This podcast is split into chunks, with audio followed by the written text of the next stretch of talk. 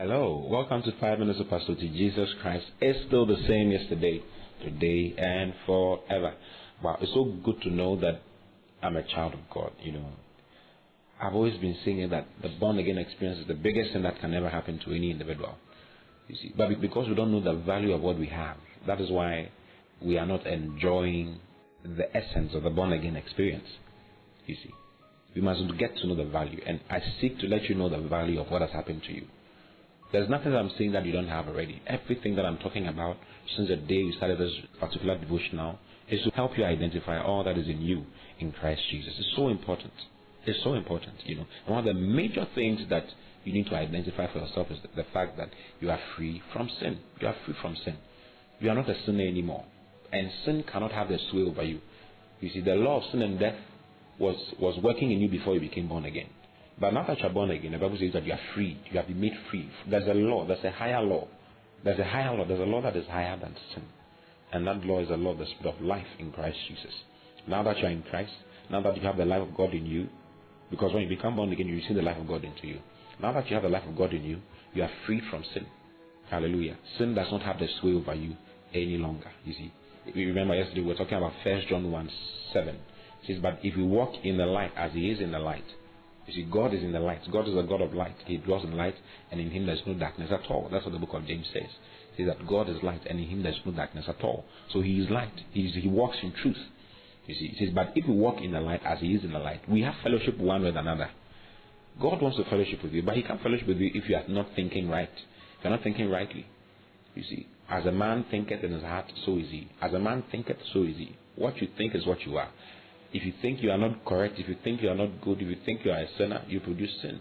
If you think that you are the righteousness of God in Christ Jesus, you produce righteousness. That is how to live the life of God. Hallelujah. So the way to fellowship with Him, the way to walk with Him, is by looking at things the way He looks at them. And He doesn't see sin in you. He sees you as the rightness of God in Christ Jesus. Okay? Now, in Romans chapter 6, verse, verse 11, I'm reading the Amplified. It says, Even so, consider yourselves also dead to sin and your relationship to it or your relation to it broken, but alive to God, living in unbroken fellowship with Him in Christ Jesus. So I live, I agree, I live in unbroken fellowship with Him in Christ Jesus. And he says, Let not sin therefore rule as king in your mortal body. In other words, right now you have the strength, you have the ability. God has given you the ability. God has entrusted you with the ability to say no to sin. Before you became born again, sin could have the dominion over you and have the sway over you. But now that you are born again, you are, you are not being controlled by sin anymore. And that testimony of, of him not being able to do what he wants to do and doing what he doesn't want to do is no more your testimony. Your testimony is that you are now freed from sin. So he says, Let not sin therefore rule as king in your mortal body, your short lived, perishable bodies. Then he says, To make you yield to its cravings and be subject to its lust and evil passions.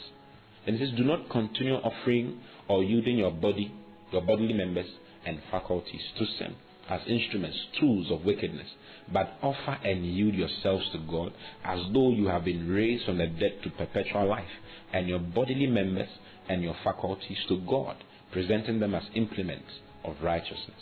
You see, so he says, yield your body. That's what the Bible says that I beseech you therefore, brethren, by the mercies of God, that you present your bodies a living sacrifice. You see, he says, present your body now. Now that you're born again, now that you're a child of God, now that sin no more rules over you, give your body to God as instruments of righteousness. You see, then verse 14 of Romans chapter 6, I'm reading amplified again. It says, For sin shall not any longer exert dominion over you sin shall not any longer exert dominion over you. That's so lovely. Since now you are not under law, as slaves, but under grace, as subjects of God's favor and mercy. And says, What then are we to conclude? Shall we sin because we live not under the law, but under God's favor and mercy? Certainly not. Do you not know that if you continually surrender yourselves to anyone to do his will, you are the slaves of him whom you obey, whether that be to sin, which leads to death, or to obedience, which leads to righteousness, right doing and right standing with God. Then he says, But thank God, though you were once slaves of sin, you have become obedient. Says you were once slaves to sin, but you have become obedient with all your hearts to the standard of teaching in which you were instructed and to which you were committed. And verse 18 says, and having been set free from sin. Hallelujah. I like this so much. Is and having been set free from sin You have become the servants of righteousness, of conformity to the divine will in thought, purpose, and action. Hallelujah. I love it so much. I'm set free. I'm free from sin. Say to yourself, I'm free from sin today. Sin does not have dominion over me. Sin shall not have the dominion over me any longer. I'm a child of God and I acknowledge what God has done for me. Hallelujah. Verse 22 of Romans 6 says, But now since you have been set free from sin and have become the slaves of God, you have your present reward in holiness, and its end is eternal life. Hallelujah. I'm set free from sin. I'm now a slave of God. I am free. I am free to be a servant of the Lord. Hallelujah. You are free. So live as a free man. Live as a free man. I'll continue tomorrow. I love you very much. I'll see you again. Until then, God bless you. Bye bye.